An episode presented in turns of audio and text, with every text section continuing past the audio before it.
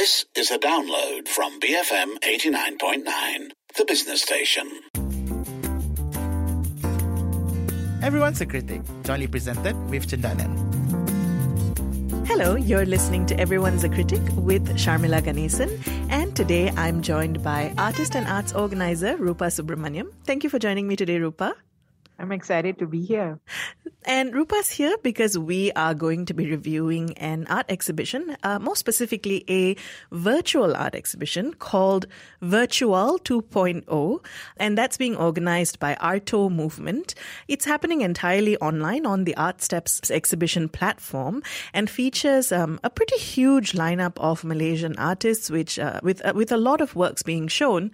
And that's where I wanted to start because for me, the main takeaway, or rather the main impact of this, was really being able to see such a huge number of works and such a huge diversity of artists all in one space, and many names that I've not seen before in exhibitions. So for that alone, I think I was pretty intrigued.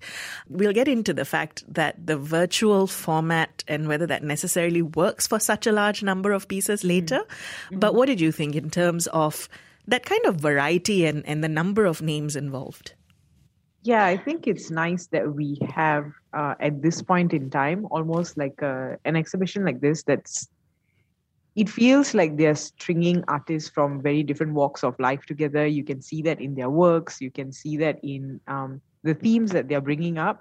And it's nice that it's in one space and that it's accessible in that sense. And it's also, for me, I think, showing maybe what Malaysian artists are observing and are going through, but in a very not sort of in your face, like they're not trying to be political or anything, but it's just you can see the very simple nuances sort of threading through a lot of the artworks. And so if you observe all of this enough, it's the pandemic is definitely coming out in the works. Oh, that's so interesting, because my impression was, where's the pandemic? But you're right that for me, the pandemic impact was a lot more subtle. You don't see direct works that are directly engaging or addressing pandemics or lockdowns. But there were sort of threads and a sort of emotion and a feeling, I think, that you pick up on with the works. And I think more specifically, you can see engagement with issues that have come up over the course of the last year. For instance, safety of women and girls, that seemed to be quite apparent in a number of works. The idea of the urban-rural divide, themes of isolation, I think those sorts of things were obvious, which isn't necessarily a bad thing, because I don't think every piece of art has to be a pandemic piece of art. Yeah, that's right. And I think when earlier we reviewed Haris Rashid's exhibition, I kind of liked it because it was about the pandemic, but it also was like a cheerful celebration of isolation, right? Where else this sort of me maybe feels a bit more observant or just laying it as it is. It's not really putting any specific emotion out, but maybe that was also what I was longing for. Like, I was trying to see what are all these pieces telling me together? Where like these different themes being here, what do they collectively add up to? And I was maybe struggling a bit with that. That is kind of the challenge sometimes with these huge group exhibitions, right? Because we are talking about 80 artists, more than 150 artworks, I think. So curation is both really crucial, but also challenging, because do you showcase artists because you want to give them a space? And I do think that that's important. And sometimes sort of forcing an overt theme or a very strong curatorial sense might then mean that some of these works don't necessarily fit into that. But on the other hand, yes, I do think that the fact that it felt a little too loose for me. You come away remembering individual pieces rather than an overall experience. Perhaps that could have been tweaked a bit. And I think the fact that you're consuming it online also impacts that, because everything feels a little bit fleeting. You never actually stood in front of something and took something in. So after going through that entire virtual experience, I also felt a little bit like, what is the thread that's holding these things together? Mm-hmm. For me personally, the web application format of going through the gallery itself was not working. It's a very personal thing, because I feel the curator also mentions that, hey, we are now no longer obligated to be in the gallery space. And then we are seeing this format of the artworks put together. Still, the limitation of the walls of the gallery was brought into that virtual space. And I'm using a lower-end phone, and me trying to navigate that was a very jumpy experience. So the PDF actually worked great for me, sort of like just consuming the visual one by one. And I actually found it great. I just sort of wish maybe some themes were put together. Something was besides the... Like even with the titling of certain pieces and the artist exploring it, like... There was a gap. There's a gap between what's being said and what's being shown. And maybe there's a depth that was not explored yet. And maybe that depth comes with, like you said, because there's so many different works, it's hard to pay each individual artist more time and more, to go in a little deeper. But yeah, like you said, it's probably then it's a wider cast, rather than like a deeper sort of an experience. Yeah, it's a pity, right? Because I do agree that one of the great things about the fact that so many things are online now is that it allows people an accessibility. It sort of changes the gatekeeping system. More people can consume this exhibition than if it had just been in a gallery somewhere. But the flip side of that being, the virtual experience is still very much in its early stages. So this particular exhibition uses the Art Steps platform. I've seen other exhibitions use it as well. It's fine, but it essentially seeks to recreate an actual art gallery experience. So you sort of enter a virtual art gallery, you use your cursor or your mouse or your touchpad to navigate, or your touchscreen if you're using a phone. You navigate around, you zoom in on artworks and you can look at it. I don't know whether I need that. In fact, I felt like sometimes that's a bit of a distraction. And you're right. I would rather be able to look at these works being presented as they are. I've seen various ways being attempted, some more successfully than others. But I do think that seeing more than 100 works in this way got tiring pretty quickly. After a while, you're just kind of like zooming around the rooms and fixating on the things that kind of catch your eye. I don't think that I would have felt this tired in a physical experience. Yeah. But with the virtual space, you kind of get disengaged a little too quickly. Yeah, and I think it made me miss the physical space more. Like, I mean, if we absolutely went together, yeah. Like, we would have been having different conversations at like various corners. We probably would have seen the works very differently. So putting the works in that setting made me miss the gallery setting more than it was celebrating the current pieces. So there was like a bit of a tinge of this maybe nostalgia that wasn't required for this exhibition. And again, I'll repeat this. I've said this before in previous reviews as well. We need to really get into looking at UI, UX developers for art experiences online. Like, I mean, when you have a curator in a physical space with a gallery, you definitely have someone who knows the walls and knows how to drill the artworks into a specific height and the lighting. And these are all expertise that you need. And it's required. People go and study for this. It's really the same way with the mobile phone and the laptop. You need someone who understands design to ease the eye, to make your experience go much better. So it's a skill that we need to invest in order to push it a little further. We're reviewing Virtual 2.0, which is a virtual art exhibition by Arto Movement. It's currently on until the 31st of August. We'll be back after this to continue our review. Keep it here on Everyone's a Critic, BFM 89.9. You're listening to Everyone's a Critic, jointly presented with Chandana. Be free-minded. BFM 89.9. You're listening to Everyone's a Critic, jointly presented with Chintana. Welcome back. You're listening to Everyone's a Critic with Sharmila, and with me today, Rupa Subramaniam, artist and arts organizer. And together we are reviewing Virtual 2.0. It's a virtual art exhibition. It's on until the 31st of August, currently available online, and it's organized by Arto Movement.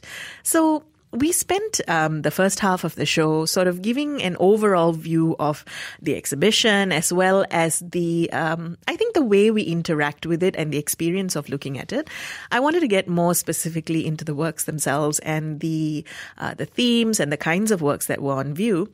So broadly speaking, the works were divided, I think, very simply into figurative and abstract. And then within those, we saw different approaches and different themes. And again, I wanted to reiterate, these are like 80 artists on show. So a very large variety of approaches and works. Were there particular ideas or themes that stood out to you, Rupa? Like I said earlier, I think some bits... The pandemic bits for me, I felt like the isolation was coming really strongly. But I don't know if that was my favorite part of it. So I could also see a lot of like shades of white and grays being sort of experimented in collection by various different artists. One of my favorite works, I would say, is Noor Shuhada's piece. She has a collection of women. There's a woman sort of drowning or trying to breathe in a glass of water. And then there's another woman sort of like holding the other self up. So she uses very bright yellow and orange hues here, sort of giving me the in a very esoteric sort of feels to it, while it being quite naive in a way in her drawing style. But I like the collage sort of mixed media versions of the artists, like as they were exploring as well. I also liked Noor Zahran's. He has a 3 collection of something he calls dispersion, nationalism. Yes, I like those. Yes, of authenticity as well as obedience. So it's like, it's almost like photographs. It looks like photographs of people just shattering into glasses. I like that he's bursting these things into the space, but I wanted to know, what is it turning into, like dispersing into what? What about you? I found myself drawn to... a lot of the works, and maybe that's just the mind frame I've been in, right? Politics and the things that are happening now.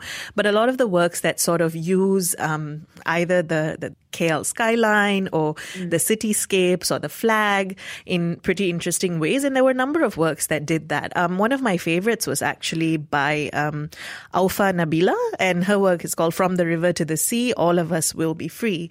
And it's this very energetic painting where in the background it's this sort of intense red, black, deep colors that both look like fireworks but also look like blood in some way.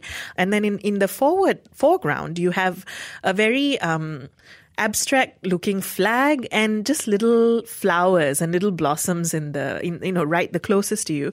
Something very dynamic and forward looking about this piece, where I think it captures both the confusion and the frustration, but also with a little bit of hope and a little bit of love. At least that's what I felt from that work. That theme of isolation, in a funny way, the one that I really enjoyed was these paintings that Nazmi Ismail had done on windows, repurposed wooden windows. And he'd painted faces on them. And one of them is actually Mukhtar Dahari. And the contrast between the faces, which were very intimate and very personal and beautiful, but the windows, especially the fact that you're looking at the shutters of the windows, creates a little bit of a sense of isolation, a sense of someone looking out from inside a house.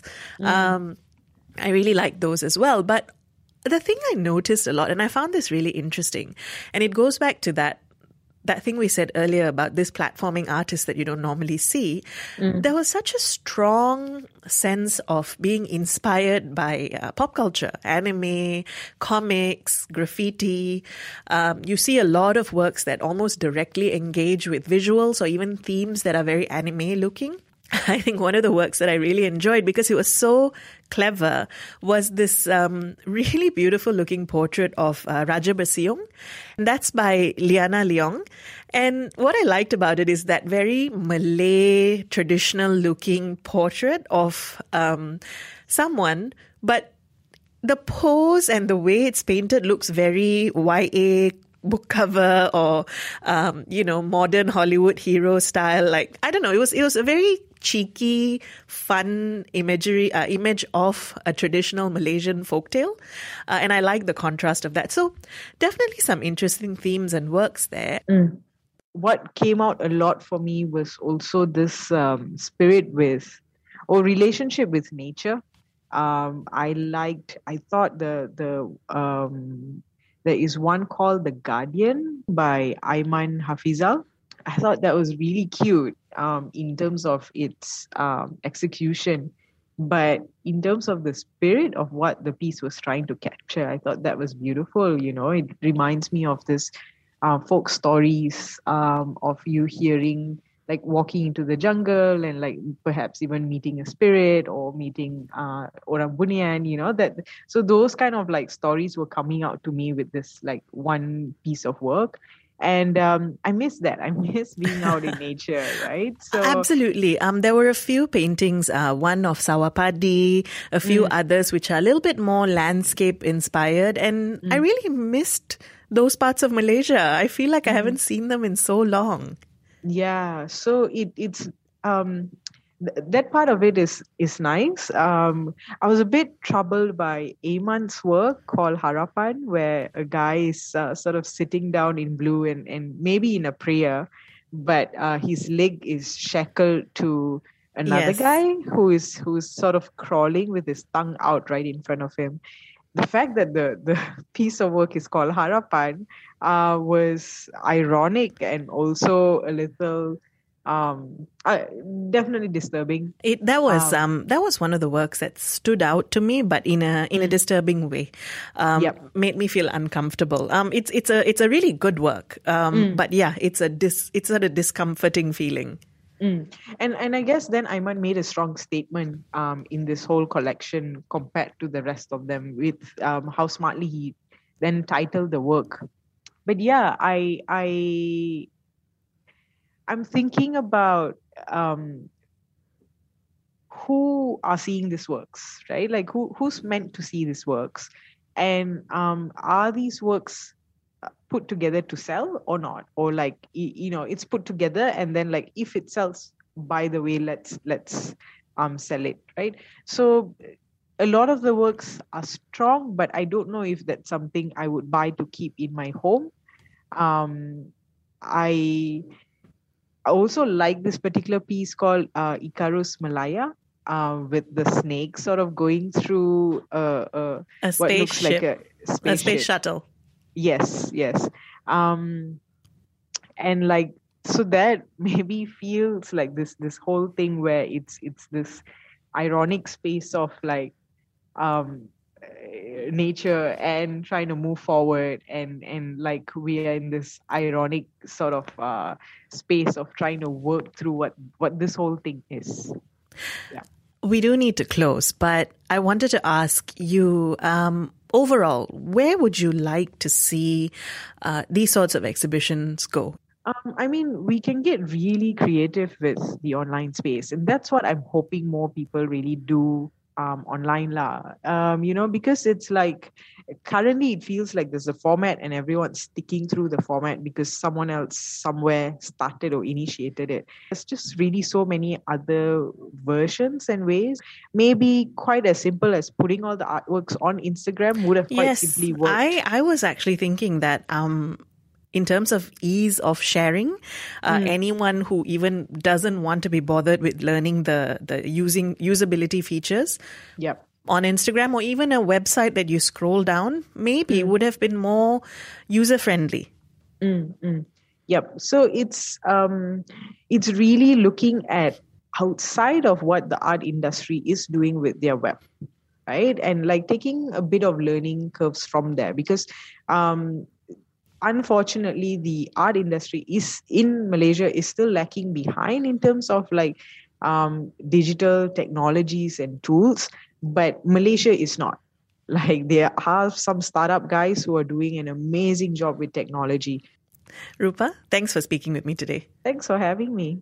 We've been reviewing Arto Movement's Virtual 2.0. It's an online art exhibition currently happening until the 31st of August. For more information on how to view the exhibition, just head on over to their social media pages and let us know, are you a fan of online exhibitions? Have you caught any that you've enjoyed? You can WhatsApp us 018-789-8899, tweet us at BFM Radio. Everyone's a Critic, jointly presented with Cendana. For updates on Malaysian arts and culture, visit www.baskl.com.my.